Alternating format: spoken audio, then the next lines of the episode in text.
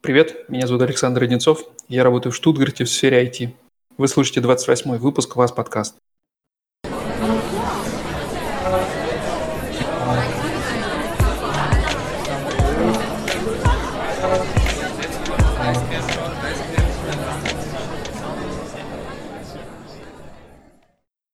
Сегодня, к сожалению, Жени на связи со мной нету, но, к счастью, к нам на огонек зашел наш уже, можно сказать, постоянный гость. А, Саша Киль, привет. А, да, добрый день. В принципе, довольно такое резкое да, приглашение, но я рад поучаствовать в эту знаменательную дату 10, 10, 20, 20 у Александра в гостях. Всем привет. Да, ну сегодня у нас, э, не пугайтесь, что Саша в гостях, у нас сегодня не будет такого хардкорного айтишного выпуска, как я прямо смотрю э, по статистике э, вот эти выпуски, которые у нас круглый стол по каким-то IT-темам, процентов 30 слушателей дослушивают до где-то 15 минут и выключают. Знаешь, мы просто понимают, что это не для них. Вот. Но сегодня у нас такая более общая тема, сказать, казуальная. Сначала пару слов о новостях. Новостей, как всегда, не особо много, когда сидишь дома. Ну, раз уж Саша зашел к нам, то есть возможность узнать, как там во Франкфурте, потому что Франкфурт наряду с Берлином внесли в, внутри Германии в список опасных регионов и особые меры а, защитные там ввели. Как это влияет на жизнь? Что у вас там уже комендантский час из дома выпускают еще пока что? Ну, что вот из последнего, как бы во Франкфурте, да, это буквально э, вчера да, внесли Франкфурт э, в ризикогибит, то есть э, превышение там количества заболевших ковидом на сколько-то там 10 тысяч населения. А, значит, э, норматив превышен. На работу поступила разнарядка об ужесточении хоум-офиса. А вы уже вы в офис ездили, насколько я помню, последнее время. Ты как не напишешь, ты в офисе. То есть у нас-то все по-старому в офис ездить по желанию, но с большими ограничениями, поэтому особо ни у кого желания и нету ездить в офис. У вас, Видишь, я понимаю, практически такое добровольно обязательное было, да? Ну, скажем так, что Коммерцбанк, он не слишком-то руководствуется э, рекомендациями правительства. То есть э, обштант, то есть дистанци... социальное дистанцирование, да, это обязательно. А масочный режим, то есть ничего такого нету. То есть, в принципе, присутствие на рабочем месте, оно тоже достаточно условное. Если говорить конкретно про меня, то, наверное, в связи со спецификой испытательного срока, да, или как это называется, Einarbeitung, то есть э, входа в рабочий процесс, у меня сложилась небольшая специфика, что мне предложили попробовать все области разработки, которые присутствуют в отделе. И так как задач очень много, мне дают право выбора заняться тем, к чему душа лежит, а остальные задачи ну, будут э, на экстернов как бы аллоцированы. То есть будут, будет заказ в любом случае на экстернов. И как бы мне сказали, что вот у тебя есть время попробовать все. Поэтому у меня такая ситуация, допустим, что я когда в офисе, и если я не вижу человека по одной теме, по которой я пытаюсь работать, да, я просто ловлю другого человека и, ну, продвигаюсь, так сказать, э, в исследовании рабочих процессов каких-то других областей. Ну, то есть, по сути, тебе в офис как бы по рабочим причинам нужно ездить, именно поэтому ты... Да, да, я, я в этом замотивирован, так скажем, чтобы нормально отработать э, процесс вхождения в трудовой, так сказать, порядок. Вот. Но сейчас мне сказали, точнее вчера мне сказали, что я тоже попадаю в, в ротацию в обязательном порядке уже неделя дома, неделя в офисе и без каких-либо вариантов. То есть это как раз вот связано с ужесточением. И, к сожалению, я забыл второй блок питания от ноутбука в офисе. То есть я вчера вечером так собирался энергично домой, спешно, так сказать. Пятница вечер, да? Да, ноутбук взял, наушники взял, гарнитуру для разговоров, вот, а блок питания забыл. Вот, поэтому, да, а, как бы элемент ужесточения а, мы на себе ощутили, Но с учетом того, что до этого было-то как бы не сильно жестко, то, в общем-то, другие люди, которые уже и так 50 на 50 были на, на режиме хом-офиса, да, для них это как бы не особо там что-то ужесточилось. Меня в обязательном порядке, потому что до этого я как бы был круг, круглые круглые недели вот, на рабочем месте. Вот. Сейчас мне сказали, что так нельзя больше делать. Вот. И, ну, по большей части в этом многие не заметили разницы. Я заметил. Ну, ясно. А с повседневной рутиной, так сказать, есть какие-то изменения? Потому что я слышал, что вроде бы есть после какого-то там времени у вас обязательно масочный режим, и вроде как что-то должны закрывать тоже там, то ли клубы, то ли еще что-то. Ну, наверное, ты это не, не особо ощутил на себе, да? Ага. Э, обязательного масочного режима, э, но он не менялся, то есть он как бы э, он был для общественных, для общественного транспорта, для общественных мест. Вот. Запрет вступил на продажу алкоголя и на закрытие, ну, будем так говорить, питейных заведений, то есть это баров, ресторанов в 11 часов. Угу честно говоря, это как мертвому припарка, потому что, ну, по Они, большей части... до 12 обычно максимально работали, так что... Да, да, ты знаешь, просто, ну, по большей части немцы в 10 уже все спят, то есть как бы куролесят знаю, э, да. до 12 или до утра, ну, единичные случаи, которые э, ну, я не знаю, возможно, в Берлине это как-то более ярко выражено, но вот Франкфурт, он как бы больше такой Э, город э, банкиров, сервисный, да, и тут люди, как бы, они довольно такие состоятельные или ответственные, ну, они более ответственно к этому подходят, поэтому, знаешь, то, что после 10 там, или после 11 никто не может купить себе алкоголь, это вообще мало кого-то, кого беспокоит. Другое дело, что на практике я попадал со своим отделом уже на два тимбилдинга, э, так сказать, в баре. То есть это такая факультативный тип тимбилдинг в нерабочее время. Что я могу сказать? Что в ресторане, несмотря на нормативы, которые действуют уже с первой волны коронавируса, то есть э, там, я не знаю, с марта, с апреля, где сказано, что любые заведения общественного характера, они могут продолжить работу, при том, что их емкость будет сокращена вдвое. То есть вот зал рассчитан на 40 человек, это значит, там должно присутствовать не более 20 человек, и, соответственно, все должны быть рассажены там, ну, с, с выдерживанием э, дистанции, да, вот. Обе эти как бы корпоративки, мы ходили в бары, никакой дистанции нету. Засажен весь зал. То есть вот пятница вечером все места. То есть, то есть как, как не сказать, что как сардины в бочке, да, но близко к этому. То есть никто даже не, не думает об этом каком-то там дистанцировании или снижении да, емкости залов питейных заведений в два раза. То есть, как бы, ну, это прямая потеря прибыли. И я думаю, здесь есть какой-то рациональный элемент в сокращении деятельности этих заведений на один там или на два часа. Но я думаю, это просто не принципиально. То есть если весь день допускается нарушение как бы режима, то эти два часа, на которые сократят рабочий день этих заведений, они вряд ли внесут сильную какую-то поправку да, в текущую ситуацию со статистикой. Вот это как бы то, что я заметил воочию, то, что называется. Ну, может быть, как-то чуть-чуть там, чуть-чуть там, и, в общем, по статистике это повлияет. Но понятное дело, что на каждого конкретного человека это не сильно влияет.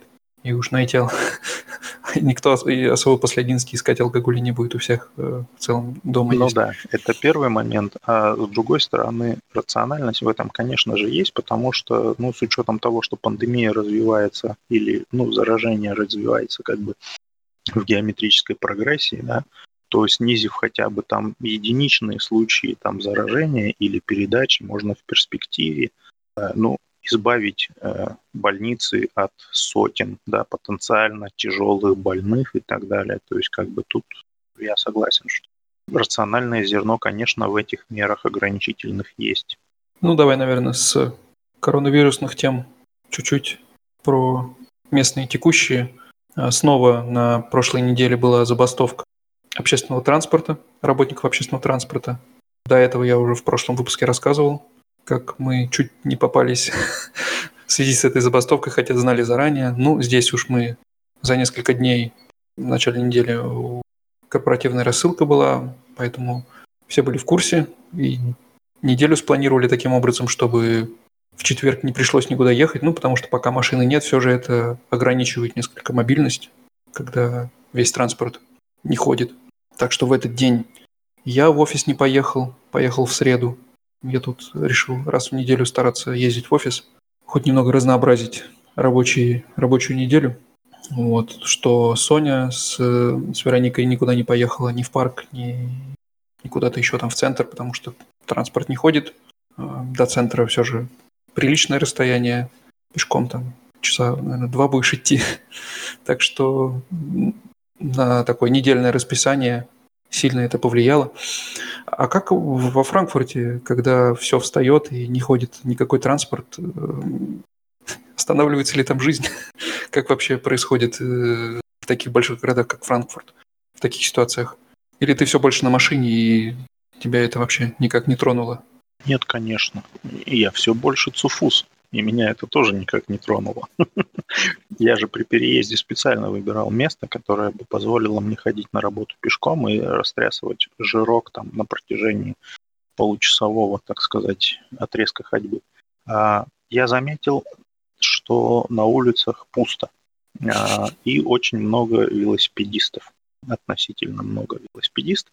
При этом, что у нас на работе точно так же был а, выпущен циркуляр руководством о том, что предстоящая забастовка, поэтому товарищи, все, кто пользуется общественным транспортом, получают внеплановый день хом-офиса.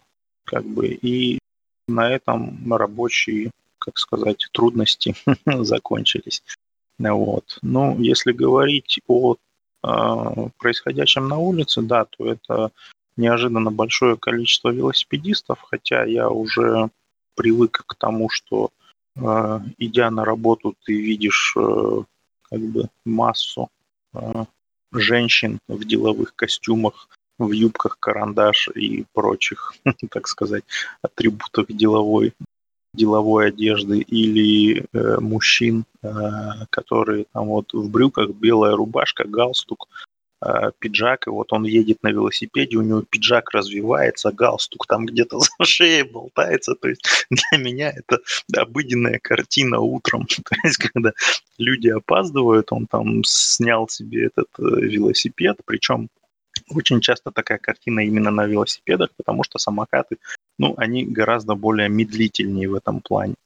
Вот. А, ну, как бы я в этом ничего сверхъестественного не заметил, просто было несколько больше велосипедистов. Плюс у нас офис, он немножко, как бы это сказать, э, на окраине Франкфурта, и, ну, надо сказать, что Франкфурт, он как бы не совсем там, такой уж прям самый крупный город. То есть это город, где разрешили строить э, небоскребы, да, и, наверное, один из, один из или единственный из немецких городов, где разрешили строить небоскребы, да, остальные же живут по принципу э, плоских деревень, да, что дом не может быть выше там, церковного шпиля, грубо говоря.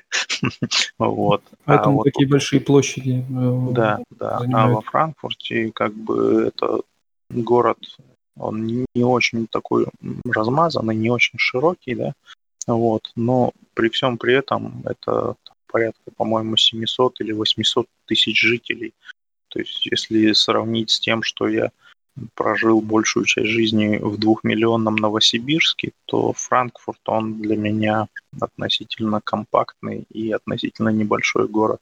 Но все равно вот людей там или женщин э, в вызывающей одежде э, на велосипеде. Ну, едет женщина на работу куда-то там э, в красный квартал. Ну, такое тоже бывает, что вот, на велосипеде, да, заодно фигуру тренирует.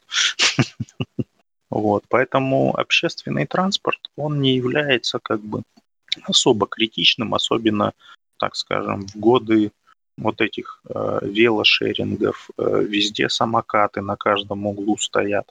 То есть, если тебе прижало, ты просто, ну, как бы там с мобильником подошел, я не знаю, сколько эти сейчас э, самокаты, одна минута, нет, пять минут езды, что-то один евро или полтора евро стоит.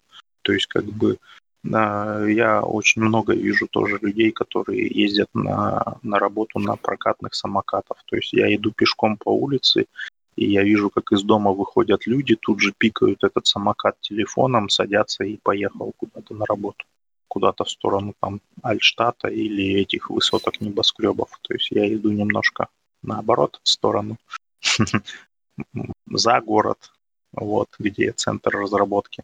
Но в любом случае это, как это сказать, средства персональной мобильности, они делают эти забастовки не столь болезненными. Да, интересно было бы, как э, люди обходились э, в период, когда не было ни шеринга, ни шеринга всех этих, ни такого легкого хоум-офиса, как сейчас, потому что раньше-то хоум-офис тоже не так уж доступен был, я думаю, что и в Коммерцбанке тоже. Ну, про сервисы городские мы еще поговорим дальше. А я из последних новостей могу еще поведать, как внезапно мой экзамен на права передвинулся на гораздо более ранний срок, чем ожидалось, потому что последняя информация от моего инструктора была о том, что после подачи заявки на экзамен нужно будет ждать минимум 4-6 недель, и я себе уже мысленно поставил дату куда-то ближе туда к Рождеству. Но внезапно тут на прошлой неделе в пятницу он позвонил вечером, там часов в 10, говорит, получил письмо от ТЮФа, уже в следующий вторник э, экзамен. Будете сдавать? Конечно, буду. так что обещанный выпуск по поводу всех тяжб а, замены прав российских на немецкие а, уже, я думаю, не за горами. в ближайшее время будет, да. Ну, тут интересно еще, это зависит от фюра Шайнштеля, заберут ли у тебя российские права после ну, получения ну, пока немецких. не забрали. Ну, пока думаю, что забрали. Заберут. Их забирают в обмен, то есть когда тебе выдают немецкие. В некоторых они... землях э, забирают при подаче заявления уже. Так что тут тоже различаются. Я говорю, что еще не все потеряно. Ладно, это я думаю а еще. ты как бы напуган этим сокращением срока или как бы... Ты нет? Нет, нет. Я уже 6 часов откатал, то есть 3 занятия по 2 часа. В целом, в целом чувствую себя уверенно, но посмотрим. От, от этого экзамена можно на самом деле чего угодно ожидать, насколько я понимаю. Ну, давай, наверное, перейдем к основной теме сегодняшнего нашего выпуска – сегодня мы хотели с Сашей обсудить, как устроен в Германии так называемый повседневный диджитал, как я это назвал, повседневные сервисы, которые мы привыкли использовать при покупках, при поездках на городском транспорте, при заказе еды и всего такого прочего. Ну и для начала стоит, наверное, сказать э, главную мысль, которая у меня появляется, когда я слышу какие-то недовольные э, возгласы касательно того, что ой, Яндекс опять обновил дизайн в Яндекс Еде, ой, вот сделал супер приложение, теперь все неудобно, ой, доставка 35 э, минут, а не 30. И я смотрю на них и думаю, блин, этим людям надо просто пожить месяцок здесь и посмотреть, как это все устроено здесь, чтобы понять, в каком цифровом раю они живут. И больше, чтобы не было таких неоправданных осуждений. Претензий. Претензий, да, к нашим сервисам, к которым мы привыкли. Ну, действительно, после переезда коренным образом поменялось вообще впечатление и пользовательский опыт ежедневный от использования всех этих приложений. Э, не знаю, как, кстати, у тебя, потому что я переезжал из Москвы, и в Москве, наверное, в России это самый развитый в плане цифровизации город. Ну, в Новосибирске тоже, в принципе, наверное, присутствует этот элемент. Но как вообще твои ощущения были после переезда в двух, в двух словах? Почувствовал себя там в попавшем на 10 лет назад? Да, ощущение, конечно, такое было. Тут как бы Москва и Новосибирск, они географически далеки, но по сути уровень, так сказать, цифровизации, да, или э, уровень сервиса, он, ну, достаточно близок. Плюс э, есть же масса решений, которые носят федеральный характер. То есть это различные интернет-банки, мобильные приложения типа там тот же Uber или э, какие-то там интернет-магазины типа там DNS и так далее, которые ну, имеют федеральные сети крупные. То есть, э, в принципе, это все и в Новосибирске знакомо и ощущалось. Просто раньше это воспринималось как должное. То есть тот уровень сервиса, типа, ну да, ну здорово, ну как бы мне нравится. Когда ты приезжаешь сюда, ты понимаешь, что есть масса проблем э, техногенного характера э, или человеческий фактор. Но это совершенно никого не беспокоит. То есть э, складывается ощущение такое, что ты как э, потребитель э, некого цифрового сервиса, попав в проблематичную ситуацию, никому до этого нет дела. То есть это твоя личная драма. Как ты будешь из этого выходить? Ну, хорошо, если через неделю пофиксят. Может быть, через две.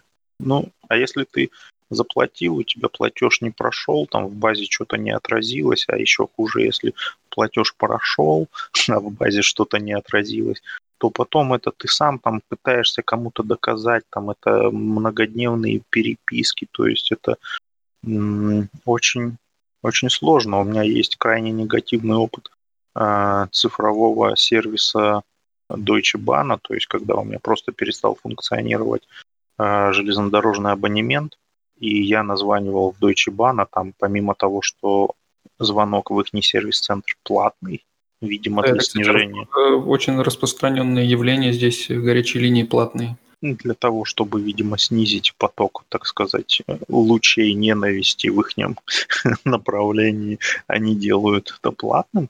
Вот. И как бы помимо того, что ты дозваниваешься, а тебе там какой-нибудь э, заспанный голос может сказать, а вы знаете, а я тут сижу только, чтобы консультации по телефону оказывать, а если вам надо что-то проверить, что-то пофиксить там э, в какой-то системе, посмотреть, почему у вас абонемент не функционирует, у меня доступа никакого нет, я могу только по продуктовой линейке вас проконсультировать и все.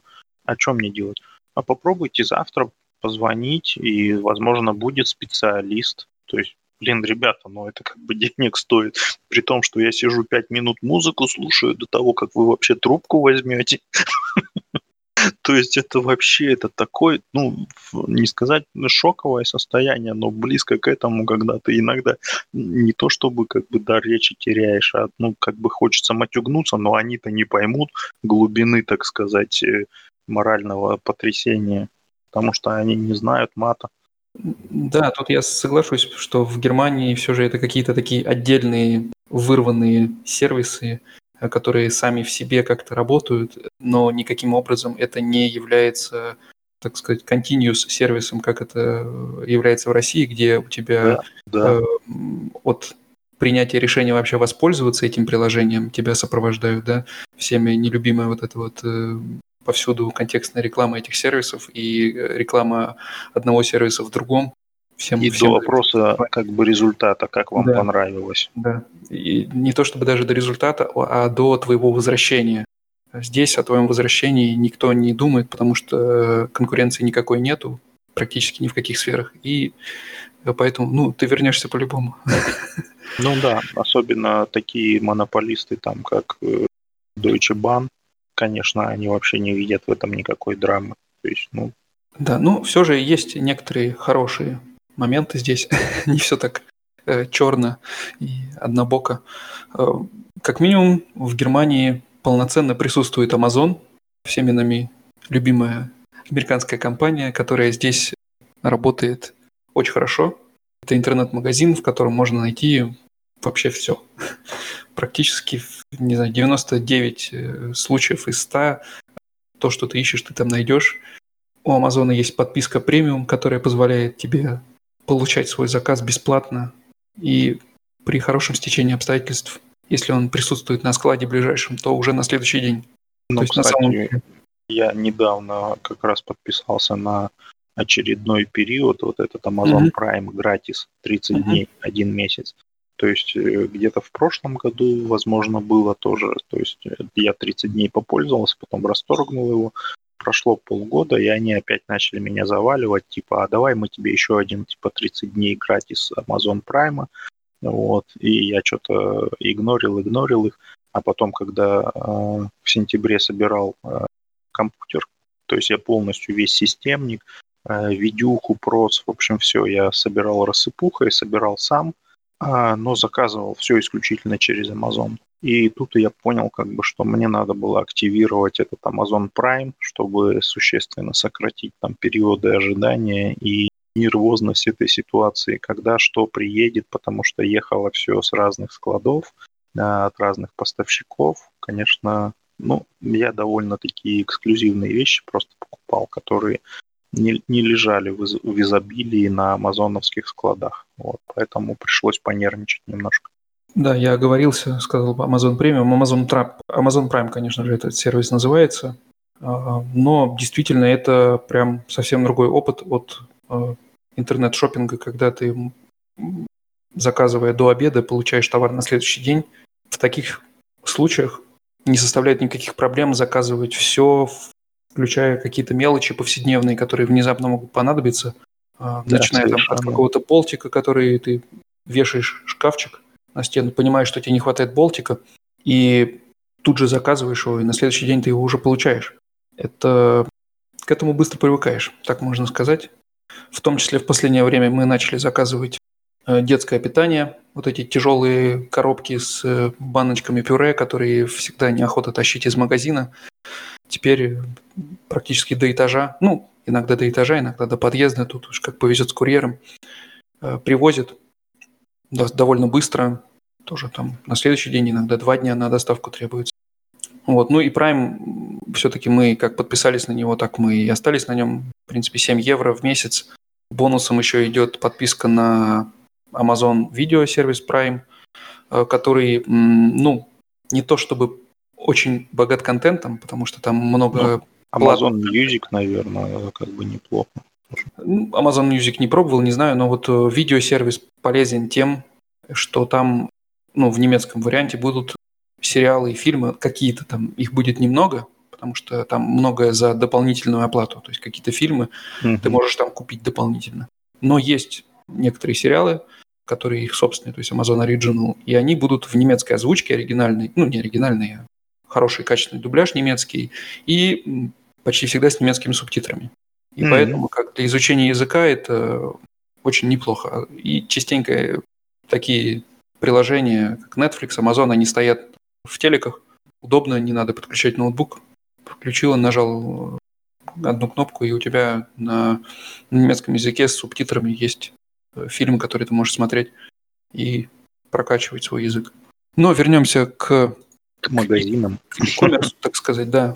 Угу. Ну, у меня, кстати, такая ситуация, допустим, э, в России я собирал тоже несколько компов, но с учетом российского интернет-шоппинга ты, как правило, принимаешь решение, что проще сесть в машину и доехать до одного, до другого, до третьего магазина, и все это взять э, руками, ну, просто по факту получить, чем ждать, ну, тем более, что до, до входной двери тебе никто не донесет.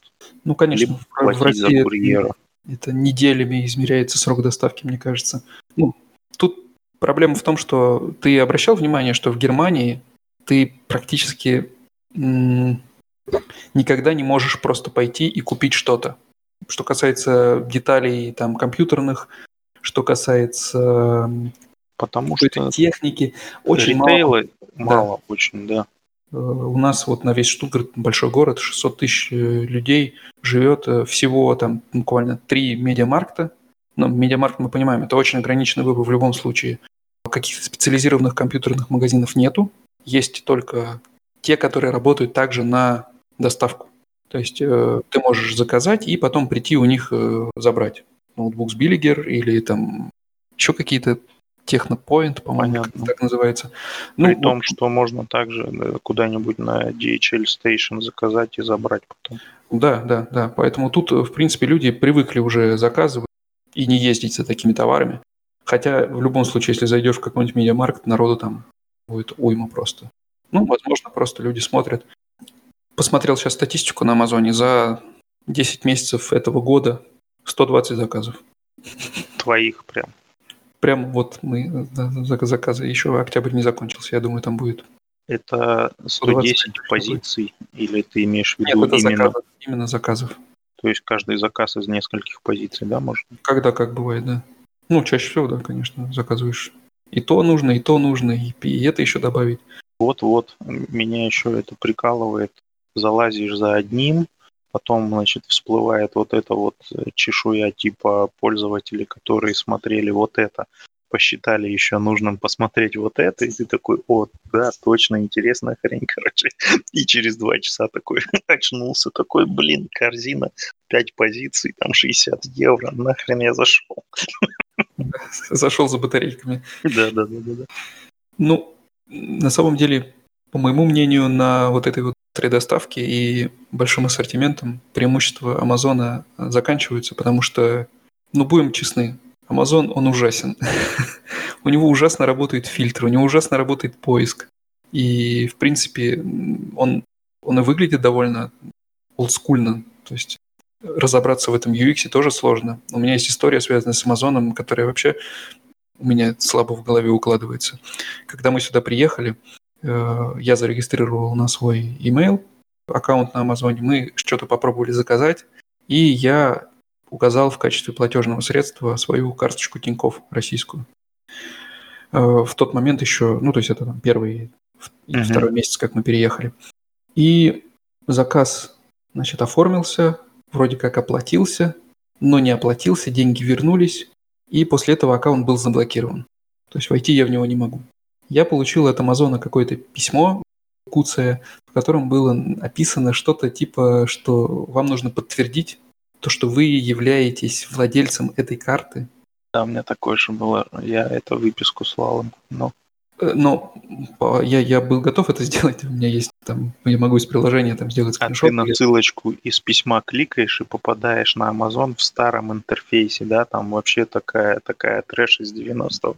Да-да-да, и проблема в том, что ну просто некуда, я не нашел реально. Я э, честным образом прошел все пункты меню, заглянул в каждый уголок, под каждый кустик этого сайта, но я не нашел, э, куда им эту выписку приложить. И таким образом у меня до сих пор аккаунт мой заблокирован. Никоим образом его разблокировать мне не удалось. Ну, писать в тех... По-моему, я даже написал, никакого ответа я не получил. Просто зарегистрировали на там, другой email и пользуемся им до сих пор. Но, опять же, у меня не работает по, по какой-то причине оплата по счету. Я не понимаю, по какой. У меня иногда может заказ не оплатиться, хотя другой оплачивается. То есть э, какие-то э, неочевидные действия происходят на этом сайте, и иной раз э, там, несколько раз приходится проверять, что заказ реально принят, оплачен и, и отправлен. В общем-то, да и багов, в принципе, тоже хватает на нем. То есть там кладешь товары в корзину, доходишь до заказа, оказывается, что товара-то и нет на самом деле. Ну, здесь, мне кажется, все-таки издержки у меня такого не было ни разу. Но я, кстати, посмотрел свою статистику. У меня 40 заказов с начала года. Ну вот будет Prime.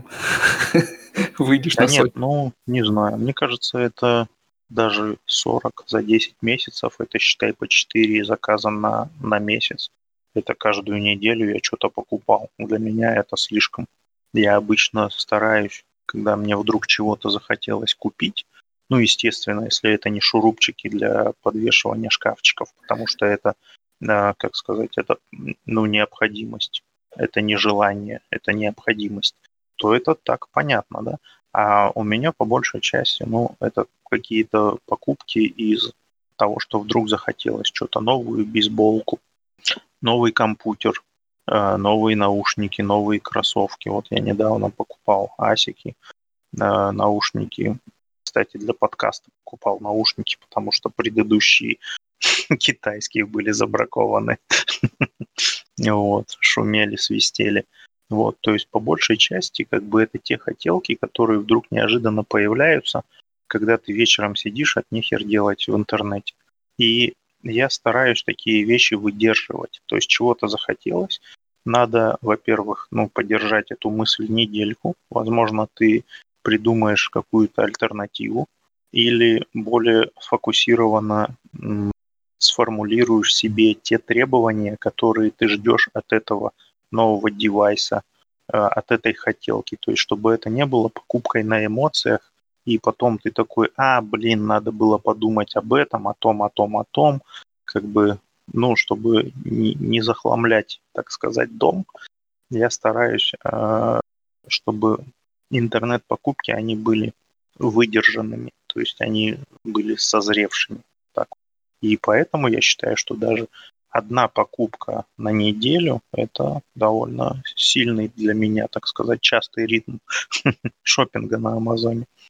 Ну да, вот привычка такая заказывать там по одному товару и внезапно понимаешь, что там, не знаю, наполнитель для, кошачьего туалета кончился, ты идешь заказываешь просто отдельно один наполнитель, это уже один заказ отдельный. А вот такая привычка, она, конечно, появляется вот с этим Amazon Prime, когда тебе доставка ничего не стоит, неважно, сколько ты заказываешь, будь это там шурупчик один или что-то крупное.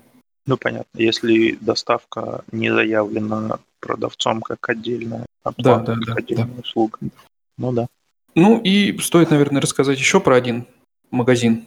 Исконно немецкий Amazon, который, э, как казалось, был еще задолго до появления массового интернета. Называется он Отто. И я как-то рассказывал родителям про вот, где там мы там что-то заказываем. Говорю, вот Отто магазин. И моя мама, о, Отто, да, помню, в молодости, э, там, какие годы, 80-е, были каталоги из этого Отто, и там, в общем, по каталогу можно было что-то заказывать. Вот, ну, не, наверное, уже 90-е там. Но не суть. В общем, э, этот магазин существует очень давно, и он, конечно, не Amazon по ассортименту, но мне он больше нравится и по интерфейсу, и потому как с ним работать, и по некоторым плюшкам, которые у него есть, иногда он прям э, то, что надо. А главная его фишка в том, что есть возможность покупать товары по счету. То есть э, ты покупаешь товары, тебе их привозят, и у тебя, ты как бы говоришь, запишите на мой счет. И сумму этого заказа записывают на твой счет, и ты должен оплатить ее в течение 30 дней этот счет.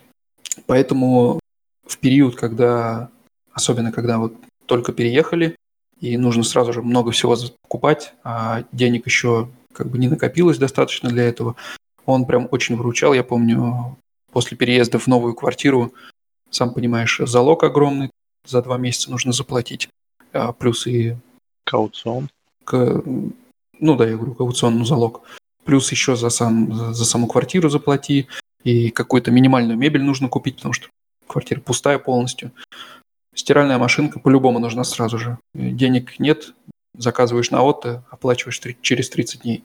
И еще в последнее время там появилась опция за какие-то там 2-5 евро плюс к заказу ты можешь э, этот срок продлить до 100 дней. И таким образом прям э, иной... Прям наверное, наверное, Альфа-банка.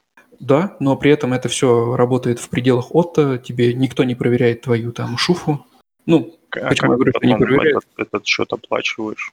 А, просто переводом на счет отто. То есть они дают тебе реквизиты? У тебя есть реквизиты, да, со своим фервендungsвеком, то есть причиной, э, там, твой код клиента, и а, ну, понятно, туда переводишь. Какой-то референс дают тебе в эти фервендungsвек. И, в общем-то, магазин такой довольно общего назначения, если так можно сказать. Там тоже есть и одежда, и техника, и какие-то продукты даже. Ну, по сути, такой урезанный формат Амазона. Э, ассортимент не очень широкий внутри категорий, но категорий очень много разных. Ну, и частенько... по-моему, по-моему, просто это немножко разная на кема, так сказать, продаж. По-моему, Amazon, он по сути является площадкой, где фигурируют э, другие магазины или поставщики. Вот да, там, да, там продает самое, как да. бы от себя уже непосредственно. Там то же самое, там тоже есть разные поставщики. А, Причем ты особо этого как-то не замечаешь, когда покупаешь. То есть где-то там ты приписку видишь, что это там от кого-то ты покупаешь. Ага. Но... Будет отправлено там из города такого-то, да, короче, да, таким-то да, персонажем. Но как бы платишь в любом случае потом отто. Ну и да, он такой здесь местный, можно сказать, гигант, поэтому у него есть такая возможность, в принципе, финансировать заказы. Причем, как я уже сказал, сразу после переезда у тебя нет никакой кредитной истории, и вряд ли тебе там кредитку получишь с хорошим лимитом, чтобы заказывать что-то. Кстати, кредитная карта от Амазона кэшбэком и тоже с каким-то периодом рассрочки. В процессе заказа сейчас. Пихают. Да, потому что... Шрифт 40 евро, что ли, с первой покупки обещают. Ну, там, там главное преимущество, конечно, это кэшбэк.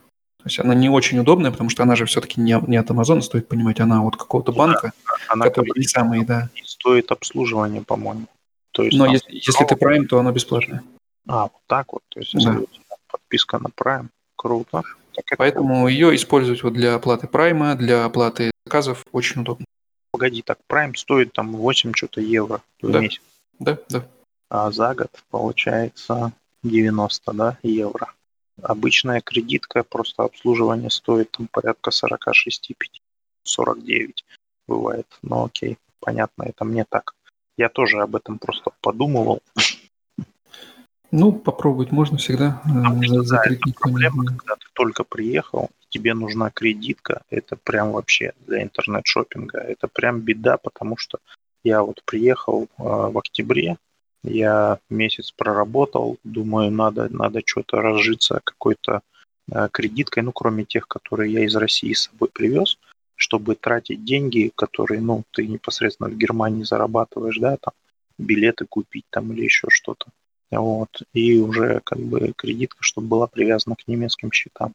И я подал заявку в Barclays сначала, в Barclays банк, где у них пожизненно бесплатная кредитка но им не понравилось, что я только-только вот приехал в Германию, как бы только месяц прописан, и поэтому они мне отказали, и приходилось, ну так, суетиться и искать реально способы получения кредитной кредитки, чтобы можно было что-то покупать. Ну, про карточки, я думаю, мы достаточно в свое время в выпуске про банки обсудили. Если не слушали, послушайте обязательно. Там довольно интересно про то, как здесь все это устроено, какие есть э, возможности получить дебетовую кредитную карту, если так можно назвать. Ну, не будем сейчас в это углубляться, а то мы так не продвинемся в нашей теме. Э, ну, из особенностей еще стоит сказать то, что в Германии повсеместно действует закон о защите прав потребителей, естественно, и этот закон подразумевает под собой в том числе без, возможность бесплатного возврата ну, возврат он всегда бесплатный, э, беспричинного возврата в течение 14 дней. Причем интересный момент, что это распространяется и на услуги тоже. Поэтому ты, например, можешь э, вернуть интернет, если тебе не понравилось в течение 14 дней. При том, что ты ждал его подключения три месяца. Очень глупый, глупый поступок. Ну, кстати, я вот свой интернет очень быстро получил. Э, Unity Media прям до а, Unit Media, да. Три Они дня. ходят Три легенды дня. во Франкфурте, да. Их, кстати, Vodafone выкупил, так что скоро все изменится. Я уже подключен, так что. У меня три года Vodafone, я знаю, о чем говорю. Ну, у меня мобильный тоже Vodafone. Вот. Ну и оплата по счету, понятно. Она, в принципе, не только в от Амазоне действует, она действует в любом магазине немецком. Везде есть возможность оплатить заказ. Ну, практически везде, ладно, бывают исключения, но практически везде есть возможность оплатить, э, не имея кредитки. Э, для этого либо используются сторонние какие-то платежные сервисы, либо тебе просто напрямую выставляется счет, который ты оплачиваешь. Я пару раз покупал э, какие-то вещи, там то ли джинсы, то ли футболки, ну то есть что-то из одежки. И у меня в, прям в посылке лежал формуляр, так называемый рюкшайн, то есть это типа возвратный лист. Там уже заполнен там обратный адрес и так далее, и так далее. То есть с ним приходишь э, в почтовое отделение, упаковываешь джинсы в какой-нибудь там пакет, там и сверху этот рюкшайн лепится, короче, mm-hmm. и все. И да, поехал. Во всех вот, которые местные, там, ну, Asos или Asos, я не знаю, как правильно называется, и какие-то там другие, Zara, H&M, все привычные нам ритейлеры одежные, они все дают возможность э, вернуть товары, поэтому в совокупности с еще одним сервисом, про который я сейчас скажу, Кларна, у тебя есть возможность э, заказывать кучу-кучу товаров, мерить и то, что не понравилось, отправлять обратно. Так вот, Кларна – это такой местный как бы банк, ну не банк, финансовый сервис, который дает возможность оплатить заказ со срочкой в 14 дней. Ну, я так понимаю, его основная функция в этом.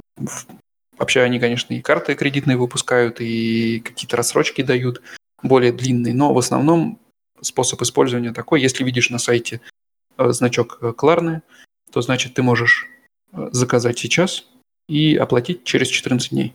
Ну, грубо говоря, если ты принял решение оставить эту вещь себе, только тогда ты и оплачиваешь. Да. да. Поэтому здесь в плане интернет-шоппинга, конечно, именно вот связанного с одеждой, с этим здесь, мне кажется, даже лучшая ситуация, чем в России, потому что, вспоминая, как мы в России всегда ждали заказы, там, то, что мы через интернет заказывали, это всегда только до почты, это всегда очень долго, Э, и с возвратом это большая проблема. Чтобы это вернуть, нести на почту, ждать две недели, пока это вернется назад. Здесь все проходит гораздо быстрее и проще. Ну да, я в России помню, просто если что-то что-то не подошло, думаешь такой, так, ну ладно, я кому-то подарю.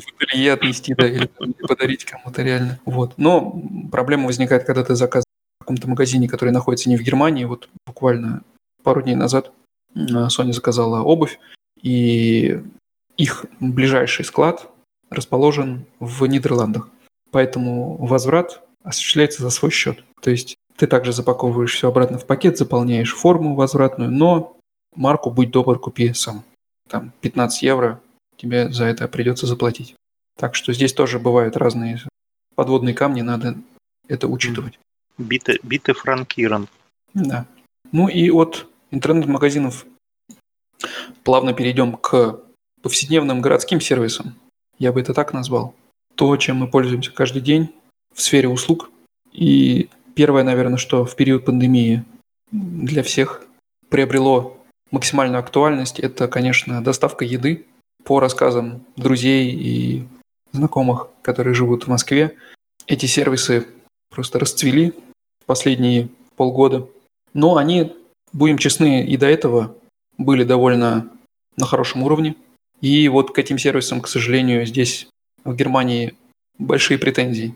Что касается доставки еды, в Германии есть один такой агрегатор, которому конкурентов пока не появилось.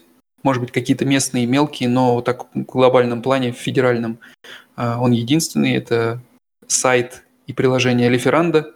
Чем-то напоминает привычный нам Delivery Club или Яндекс Еду. То есть там зарегистрированы рестораны, кафе, бары, которые могут осуществлять доставку через этот сервис. Ну, что сказать, из преимуществ оно работает, в принципе. как, как-то оно работает. Э, можно заказать что-то, можно даже это получить в какой-то срок. Э, но удобство на уровне, наверное, десятилетней давности. За время пользования этим приложением у меня было уже раза три ситуации, когда я был очень-очень недоволен. Из последнего вот буквально на той неделе заказали еду на дом, просто обед. И в момент, когда заказывали, находились не дома.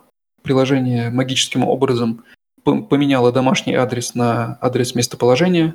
Не очевидно. Возможно, где-то мы должны были это заметить, но не очевидно. И, в общем-то, заказ прошел.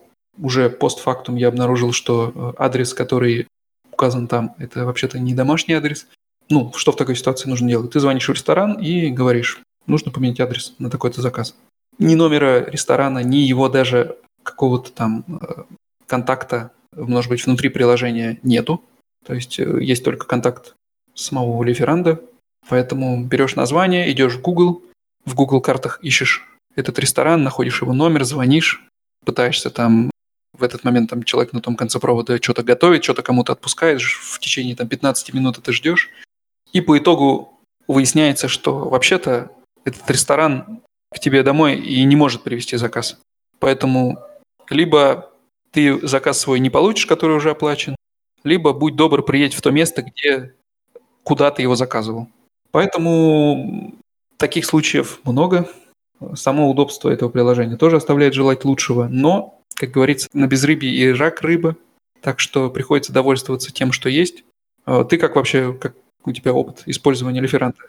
Слушай, мы лиферанда используем довольно регулярно, раз в неделю, может быть, раз в пару недель, когда, ну, или лень готовить, или вдруг захотелось чего-то специфического. По сути, лиферанда, они же не, не формируют ассортимент, да, формируют ассортимент те рестораны, которые находятся вокруг тебя. Ну да, это агрегатор, по сути. Да, это очень удобно, но несмотря на то, что мы были вполне и не раз удовлетворены как бы качеством блюда, качеством продукта, сайт прям оставляет желать лучшего. То есть он, я не могу сказать, когда они начали свой бизнес, но складывается ощущение, что он там пятилетней давности, а может быть и больше. То есть информации о продуктов очень мало. То есть ты, когда блюдо заказываешь, там нету ни картинки, там нету ни весовки, там нету ни ингредиентов. То есть там всего как бы название блюда и типа description, описание какое-то. Ну и, соответственно, я так понимаю, каждый магазин ведет сам. Вот. По большей части ты покупаешь кота в мешке, руководствуясь ну, неким названием и надеясь на лучшее. вот. А в процессе заказа мы просто, имея примерно схожие по, по смыслу, по, имен, по наименованию блюда, мы просто заходили на сайты этих ресторанов и уже там открывали через э, Google э, Maps э, меню большое развернутое с фотографиями блюд и так далее, и так далее. То есть я бы даже сказал, что в какой-то момент мы немножко переключились. Мы искали рестораны на Google картах.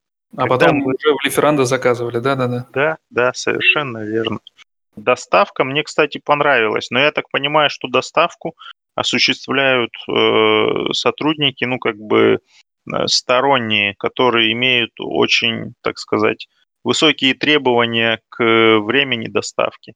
Потому что все, что мы заказывали через Лиферандо, буквально там минута в минуту приходило.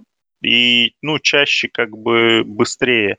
Возможно, география. То есть мы просто, ну, заказывали из того, что, по сути, там 2-3 квартала. Ну, то есть мы относительно недалеко от э, центра города, от Банхоф Фиртеля, от всех этих как бы ресторанов и прочих тусовок, поэтому по сути, если бы нам самим идти до этого ресторана, мы бы затратили, ну, 10-15 минут.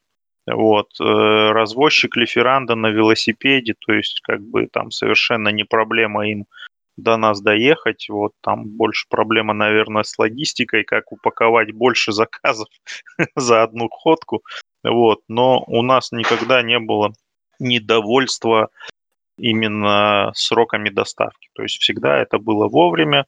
Один раз нам э, неправильный заказ привезли, то есть там лапшу, э, жареную лапшу не с креветками, а с утятиной, по-моему, что-то. Или промахнулись, или у них не было креветок. Ну, это такая немецкая тема, короче, типа, что типа, да и так сойдет. Ну и Гуршайн, я думаю, без проблем вы получили там мы не подавали рекламацию, короче. А у нас было такое, мы заказали что-то в момент, когда, то есть за 10 минут до закрытия ресторана, и он закрылся, и, соответственно, заказ уже как, как будто бы на следующий день перенесся. И они сами написали письмо там в течение 20 минут после этого, что вот такое произошло, вот вам на следующую покупку там, по-моему, 15 или 20 евро скидка.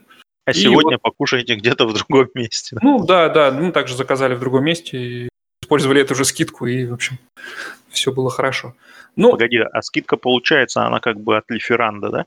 Да. На любые заказы. Да, да, да, это уже от их, от их сервиса. Но качество, конечно, да, зависит от, от ресторана. Тут уж э, никак агрегатор на это повлиять не может, но в целом качество действительно хорошее. Ну и э, немецкая фишка в том, что во-первых, порции всегда большие, даже если это не немецкая еда, заказывая там, мы как-то заказали индийской еды, просто, казалось бы, на двоих, э, там что-то потыкали, выбрали блюдо. В итоге мы это ели там два с половиной дня потом. То есть да. приехал такой контейнер, там два с половиной килограмма там всего риса, курицы, карри, и реально два с половиной дня мы это ели. Поэтому порции действительно большие, доставляют быстро, но, увы, опыт взаимодействия с приложением и сайтом, ну, тут нужно будет стиснуть зубы и как- как-то это, через это пройти. Потому что, ну, она, э, конкурентом этого является только заказ напрямую в ресторанов, где есть собственная доставка. Но это уже совсем отдельная история. Заказ по телефону обычно происходит. Ничего не слышно, там на том конце провода шумно. Э, ты не знаешь название блюда, а еще если язык не, от зубов не отскакивает, то вообще даже и выговорить иной раз сложно, что это. Э, блюдо, как оно правильно звучит, а немцы еще любят, вдруг, если даже одну букву ты неправильно сказал, не понимать, что ты сказал. Как у меня э, коллега рассказывал первое время в Германии, не мог никак билет в Гамбург купить, потому что он говорил, что нах э, Гамбург, а его переспрашивали, куда? И в итоге, когда он сказал уже, ну, понял, в чем дело, он сказал Хамбург, и тогда ему этот билет продали. Поэтому, да, тут по телефону заказывать э, сложновато. Ну, обычно по телефону, когда делается заказ, э, называются номера позиции из меню. Но это делают только прошаренные рестораны, нумеруют все меню повдоль. И плюс очень важно еще понимать, а кто на той стороне провода. Потому что ты звонишь в индийский ресторан, и что тебе там на хохдойче кто-то будет говорить, что ли? Ну, там хорошо, если он вообще поймет цифры, которые ты ему на немецком называешь, там, 32, я, я, окей. Да, так что надеемся, что появится какой-нибудь конкурент, или что Яндекс, может быть, придет к нам сюда, или Uber Eats, возможно, не знаю. Ну вот мы и подошли к следующему пункту в нашей повестке. Это, конечно, такой сервис, без которого сложно представить современную жизнь, но за последний год я этим сервисом пользовался ровно один раз в Германии. Это такси. Вспоминая родной город Воронеж, где такси э, стоит порядка там 150-200 рублей э, практически в любой конец города. Потом Москва, где такси, конечно, подороже, но ни в какое сравнение с немецким такси не идет. Буквально одной, один жизненный пример, наверное, расставит цветочки над «и» в этом вопросе когда мы последний раз ехали в отпуск на Майорку, то нам надо было каким-то образом добраться до аэропорта, потому что аэропорт в противоположном конце города от нас находится. А у нас был довольно обширный такой багаж. Чемодан, коляска в чехле, э, ребенок. Тут же еще мы брали кресло для машины детское. В общем, прилично, у всех руки заняты, то есть у каждого в двух руках что-то было. И, разумеется, первым делом ты подумаешь о том, может на такси доехать все-таки удобнее. Ну, в Москве, я помню, такси до аэропорта что-то порядка там 1100 рублей, кажется, стоило, если через весь город ехать. Ну, в целом, наверное, там два раза в год, когда в отпуск едешь, не проблема отдать. Здесь перед поездкой я заглянул в Uber. А, Uber, стоит сказать, раза в полтора дешевле классического местного такси. И цена была порядка 80 евро. И, то есть, получается, если так подумать, половина стоимости билета на самолет на Майорку. Поэтому мы посмотрели на эту цену. Благо у нас остановка общественного транспорта прямо в двух минутах от подъезда. Так что мы загрузились в Убан и на Убане, на S-бане за часик спокойно доехали и сэкономили эти 80 евро. Да, такси здесь дорогое. Uber хоть и дешевле, но все равно дорогой. Э, мы им пользовались один раз, когда ехали из, из роддома наверное, единственный раз, когда без него было просто не обойтись. Но на тот случай у меня был промокод, который здесь широко распространяли в момент запуска Uber. И мы, для нас это было бесплатно. Там, по-моему, 40 евро стоимость заказа получилась. Порядка 15-20 минут мы проехали. Да, так что такси пока здесь для меня лично остается слишком дорогим удовольствием, чтобы пользоваться им Недостижимая вне, мечта. Вне экстренных ситуаций каких-то. Вот. Uber здесь э, запускается постепенно. Вообще здесь э, была прям война с Uber, и ему пришлось через тернии пробираться, чтобы вообще иметь возможность здесь представлять свои услуги, потому что тут же встали против профсоюзы таксистов, которые заявили, что Uber отбирают у них хлеб. Ну, как во многих странах это происходит. Например, в Азии в том же там, в той же Индонезии к Uber тоже очень плохое отношение. И там вплоть до того, что его там на территории отелей некоторых не пускают. Э, также и здесь, но каким-то образом, я уж не знаю, как через законодательные все эти нормы удалось прорваться им, и в некоторых самых крупных городах они запустились. Франкфурт, Берлин, Мюнхен, Штутгарт вот в прошлом году осенью они запустились. Кёльн, Дюссельдорф. Пока такой список. Ну, может, я что-то из того, что недавно э, добавилось сюда, не, не озвучил, но в основном это такие крупные города. А в мелких городах э, и, и селах приходится довольствоваться службами классического такси, которые, конечно, стоят просто конских денег. Тут уж вариантов сэкономить не будет. И при этом, при этом конечно же, никакого приложения, ну, за редким исключением, что там штутгарское такси есть такое приложение, но уезжая куда-нибудь подальше от крупных городов, то все это превращается в заказ по телефону. Это было 15 лет назад в России. Слушай, а вот э, есть как бы бытует мнение, что немцы очень любят объединяться в, как это сказать, э, соседские или добрососедские такие секты или группы и меняться, так сказать, друг с другом. То есть мы часто видим, допустим, как у нас во дворе э, с утра собираются дети, и кто-то из взрослых возглавляет их и ведет там в школу или в детский сад. Ну и, соответственно, идет какая-то, видимо, смена вот этих дежурных, кто детей отводит, кто детей приводит. И, ну, есть, по крайней мере, такие вещи мы не видели, а только слышали, что есть такая практика, как дать соседу машину, чтобы он съездил до Икеи, там, купить себе комод новый там или что-то еще. Вот. Ну, так как здесь довольно специфическое а, отношение да, к водителю за рулем, то есть если машина не числится в угоне, то никто не будет э, арестовывать человека, который сейчас сидит в машине, даже если у него э, нету э, как бы документов, то есть машина не на него зарегистрирована. Но пока машина не числится в угоне, он, он, ну, он ее одолжил как бы. У него есть права, без проблем, все и так далее. И вот есть некий элемент соседских объединений, которые вот кооперируются по разным таким житейским бытовым темам, ну, не говоря уже о том, чтобы там э, дать э, поделиться солью или перфоратор дать там на пару дней там это гордины повесить там или еще что-то. Вот ты как бы что думаешь по этому поводу? Э, ну, мне сразу вспомнилось, э, как я учил билеты на права, и там даже был вопрос на эту тему. Не знаю, может быть, помнишь ты. Ну, ты давно сдавал, наверное, уже не помнишь.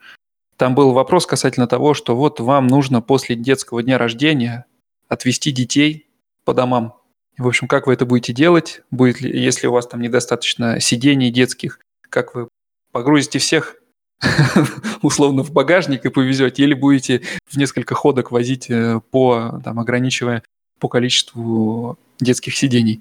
Ну, то есть, да, действительно, это здесь повсеместно практикуется, и забирать детей из школы, да, отвозить куда-то там также там после, после каких-то праздников детских. У меня коллега, как не спрошу, так э, у него старшая дочка где-то гостит у каких-то своих школьных друзей. Э, в общем, да, абсолютно нормально. И вообще здесь очень такие вот э, теплые соседские отношения. У меня, по крайней мере, в доме, потому что у нас всего здесь 4 этажа, 8 квартир. Нет, вру, 3 этажа, 6 квартир. И это такое очень маленькое тесное объединение людей. Я в одном из ранних выпусков рассказывал, как у меня случился казус, и я закрыл ключи внутри квартиры, причем вставленные в дверь. То есть э, запасной ключ, который был где-то там снаружи, не, не мог помочь. И как мы как собрался целый консилиум уже через где-то полчаса в подъезде, и все предлагали свои решения этой ситуации. Вот, и интересно, интересно, послушай, не буду спойлерить.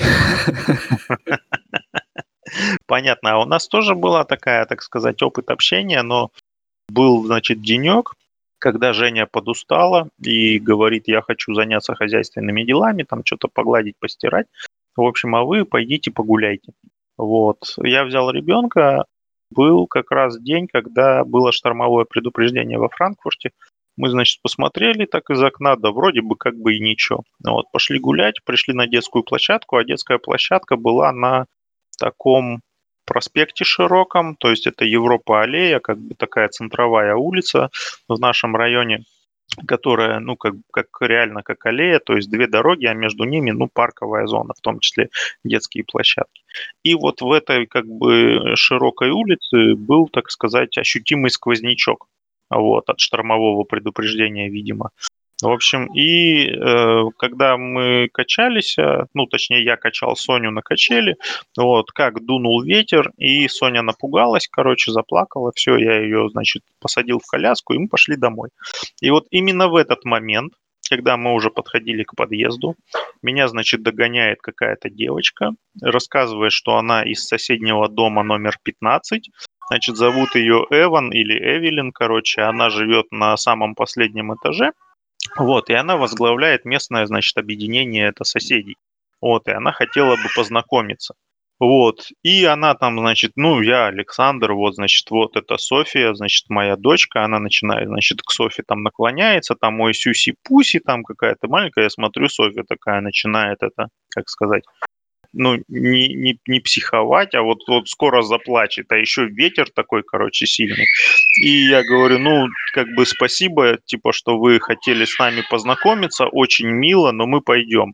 Она такая, да я просто хочу с вами познакомиться. Типа, ничего страшного в этом нет. Я говорю, ну, я как бы понимаю, но, к сожалению, Данки, но мы должны идти. Вот. И на этом как бы наша интеграция в местный кружок соседей ограничилась. Вот. Ну, мы знаем, где глава наша живет местная. А еще с соседнего микрорайона, значит, вот э, с этой Европа аллеи, точнее, за ней находится там такой райончик Ремишер Ринг, типа прям рядом с парком Репштокбат.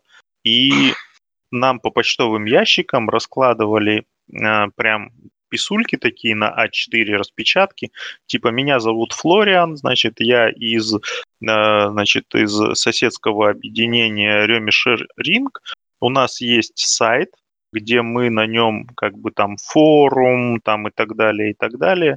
И мы рады вас приветствовать, если вы зарегистрируетесь на этом сайте и начнете участвовать в нашем соседском объединении, как бы вот, то есть вот прям реальные ситуации из жизни, хотя мы переехали буквально вот в марте, да, и вот за полгода у нас уже два, две попытки прямой интеграции нас в подобные объединения соседские. Соседский форум, мне сразу вспомнились детство, локалки, локальный торрент, локальные сервера Counter-Strike. Наси ассистент и прочие чаты. Да. Ну и э, стоит, наверное, еще пару слов сказать про шеринг-сервисы. Каршеринг, шеринг велосипедов, самокатов. Ну, про велосипеды, самокаты мы затронули немножечко в начале. Э, вообще здесь э, электрические транспортные средства по типу велосипедов и самокатов э, очень недавно стали разрешены. В связи с тем, что они проходили долгий период сертификации? Ну, тут, знаешь, есть какой момент. Я в 2017 году или нет, в 2018 летом купил себе электросамокат, и об этом вообще речи не шло. То есть э, все как бы ездили по тротуарам, на, на дороге как бы общественного пользования вылазить вообще нельзя ни при каких условиях, ну и да ладно. И в 2019 году принимается закон о том, что электросамокаты могут, как и велосипедисты, принимать полноправное участие в штрассенферкер, то есть в уличном дорожном движении, но при этом обязаны иметь номерные знаки, быть застрахованными, бла-бла-бла и так далее. Короче, э, я понимаю, что а нафига мне все это? Я хотел бы и дальше ездить по тротуару, как бы не, не разгоняясь, причем даже электросамокаты по сравнению с велосипедистами имеют гораздо меньшую скорость, вот, то есть как бы гораздо меньше рисков, вот, но все равно я сейчас вот стою перед такой дилеммой, да, как бы я вижу во Франкфурте очень много самокатов частных, люди ездят, но без номеров, то есть, ну, это, грубо говоря, наказуемо, наверное, я стою перед дилеммой тоже, покупать ли номера страховку, вот, номера я не куплю, потому что, точнее нет, я их смогу купить, но это надо найти где, потому что у меня по ТТХ как бы самокат едет 25 км в час максимальную скорость, разрешенная максимальная 20. То есть как бы у меня ТТХ самоката не укладываются в допустимую норму. Поэтому все стало гораздо сложнее. Но это касательно частных самокатов. Вот. Ну Ты да, что касается про общественные, да, поговорить. Ну. шеринг, э, соответственно, тоже недавно он здесь появился. Самокаты электрические. Не знаю, как в других городах. В Штутгарте они в основном были восприняты очень в штыки. Тут были ситуации, когда эти самокаты и в реку выкидывались, мол, не нужны нам эти ваши электрические самокаты, они тут... Тут люди ходят, а вы тут на этих самокатах ездите. Ну, это на самом деле прям вот чуть ли не дословно цитирую некоторых людей, коллег, которые, с которыми довелось общаться на эту тему. Э, Приложения удобные, насколько я понимаю, они э, там так как все эти компании, которые здесь запускают самокаты, они не чисто немецкие, а прям европейские и даже некоторые международные, то тут, конечно, уже по обкатанной схеме и приложение хорошее, и все это удобно, и интерфейс на самом самокате удобный. А Что же касается каршеринга, ну, такого, как в России, я пока не встречал, даже близкого к этому, чтобы ты в телефоне за полчаса зарегистрировался, отправил фотку своих прав, и у тебя уже открыли доступ к нему, и ты уже через полчаса мог ехать, как это в Яндексе, и там в Делимобиле, и в любом другом э, крупном каршеринге. Э, Здесь это все немножечко по-другому. Ты оформляешь договор, в итоге ты должен прийти с паспортом и подписанным договором в одно из мест, где ты этот лично передашь договор, и после этого там через какое-то время у тебя начнет это действовать. Машин меньше гораздо, то есть такого, что вышел и поехал, такого здесь нет. И здесь это скорее такая краткосрочная аренда.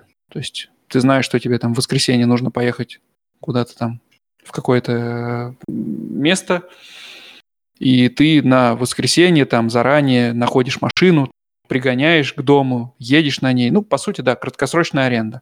Поэтому, ну, у меня опыта пользования каршерингом нет, я только то, что со слов других людей и вот по условиям, то, что видел, ну, после Москвы, конечно, каршерингом это даже язык не поворачивается назвать. Ты не пользовался, не зарегистрирован ни в одном сервисе? Нет, я не пользовался, но у нас за углом DBB3 по Deutsche Bank, короче, это офис ихней организации. И Deutsche Bank, они же имеют очень много вот этих шеринговых тем, которые они называют э, DB Connect. Это сервисы, которые приконнекчены к ЖДшным. То есть ты приехал на железной дороге и вышел из электрички там или из ИЦЕшки и сел на на что? На велосипед или на автомобиль. И у них, допустим, есть шаринг автомобилей, который называется Флинктер или, или ну, что-то что созвучное. Ну, а велосипеды Deutsche Бановские, они просто, это самое первое, что здесь появилось под видом каршеринга. В Германии а, ими обставлены все вокзалы во всех городах, конечно. Потом всякие там call to bike, типа позвони велосипеду, там еще есть несколько марок. Ну, то есть для Deutsche Bahn это некий такой сектор бизнеса, который они хотят, э, чтобы он был именно связан с их железнодорожным бизнесом. То есть ты, покупая, допустим, билет на ИЦЕшку, там поехал в другой город, куда-то в командировку, и ты сразу, выходя из поезда в том городе, ты знаешь, что тебя вот там за углом у вокзала ждет велосипед он уже за тобой как бы забронирован, все, ты садишься, едешь. Их, ну, ты даже оплачиваешь его, например, вместе с железнодорожным тикетом и так далее, то есть резервируешь. Вот, то есть, с одной стороны, это выглядит вполне логично и удобно, но то, что мы, например, видим, именно каршеринговая тема, их очень немного. Это я просто даже не знаю, при таком количестве, зачем они занимаются вообще этим бизнесом потому что, ну, сколько я по городу ходил, я видел две или три этих машины на парковке и порядка столько же по пальцам пересчитать, которые едут по дороге. То есть и то непонятно, это сотрудник едет или это она именно, ну, как бы под клиентом. Вот. То есть это очень-очень настолько редкое явление, что для меня даже это вызывает вопрос рентабельности, да, ну, как бы я задумываюсь, зачем они этим реально занимаются. Либо у меня другое, как бы, предположение, что если ты заказываешь машину вместе с билетом на поезд, например, то в назначенное время тебе ее подгонят к вокзалу. Звучит, ну, конечно, как вариант, да. ну, глупо, но я не исключаю. Но потому что это реально просто настолько э, редкое явление даже во Франкфурте, что для меня это на, за гранью какой-то разумности, что ли, находится. Ну, в любом случае, то, как вот, живя в Москве, многие люди, даже мои знакомые, пересели полностью с личного автомобиля на каршеринг и такси, и в целом им это при определенной стоимости да, владения там, автомобилем, если это там какой-то более высокого класса автомобиль, то это может быть даже рентабельно. Здесь о, то, о таком даже речи быть не может. Личный автомобиль здесь это просто, ну, must-have, получается так. Пока что, ну, я не вижу другого способа без личного автомобиля иметь э, такую же мобильность. Я тебе скажу, что я в этом году получаю аналогичные известия из Новосибирска от друзей, от знакомых, от коллег, что в Новосибирске тоже это на- на- набирает оборот. Ну да, да. Конечно, мы так по верхам пробежались, можно заглянуть в каждую категорию, которую мы озвучили еще вглубь, и тут на целый выпуск хватит еще и опыта нашего, и, может быть, каких-то альтернативных мнений. Поэтому, если вдруг э, у вас какой-то другой опыт взаимодействия с такими сервисами, то пишите нам через бота или через форму, которая есть в описании подкаста. Обязательно в следующих выпусках озвучим, обсудим. Не забывайте ставить лайки, оценки на Apple подкастах, комментарии. Чем больше комментариев, тем больше людей знают о нашем подкасте. Канал в Телеграме, мы там не очень много постим, но, возможно, когда-нибудь будет больше. А на сегодня, наверное, пора заканчивать. Спасибо, что зашел, Сань. Было очень интересно обсудить с тобой такую жизненную тему. Ну, я думаю, что еще не раз мы в этой виртуальной студии встретимся. Да, спасибо за приглашение. Ну и, так сказать, в тяжелый период второй волны всем оставаться, как немцы говорят, бляй, газунт. Да, всем здоровья и до следующего раза. Всем пока. Пока.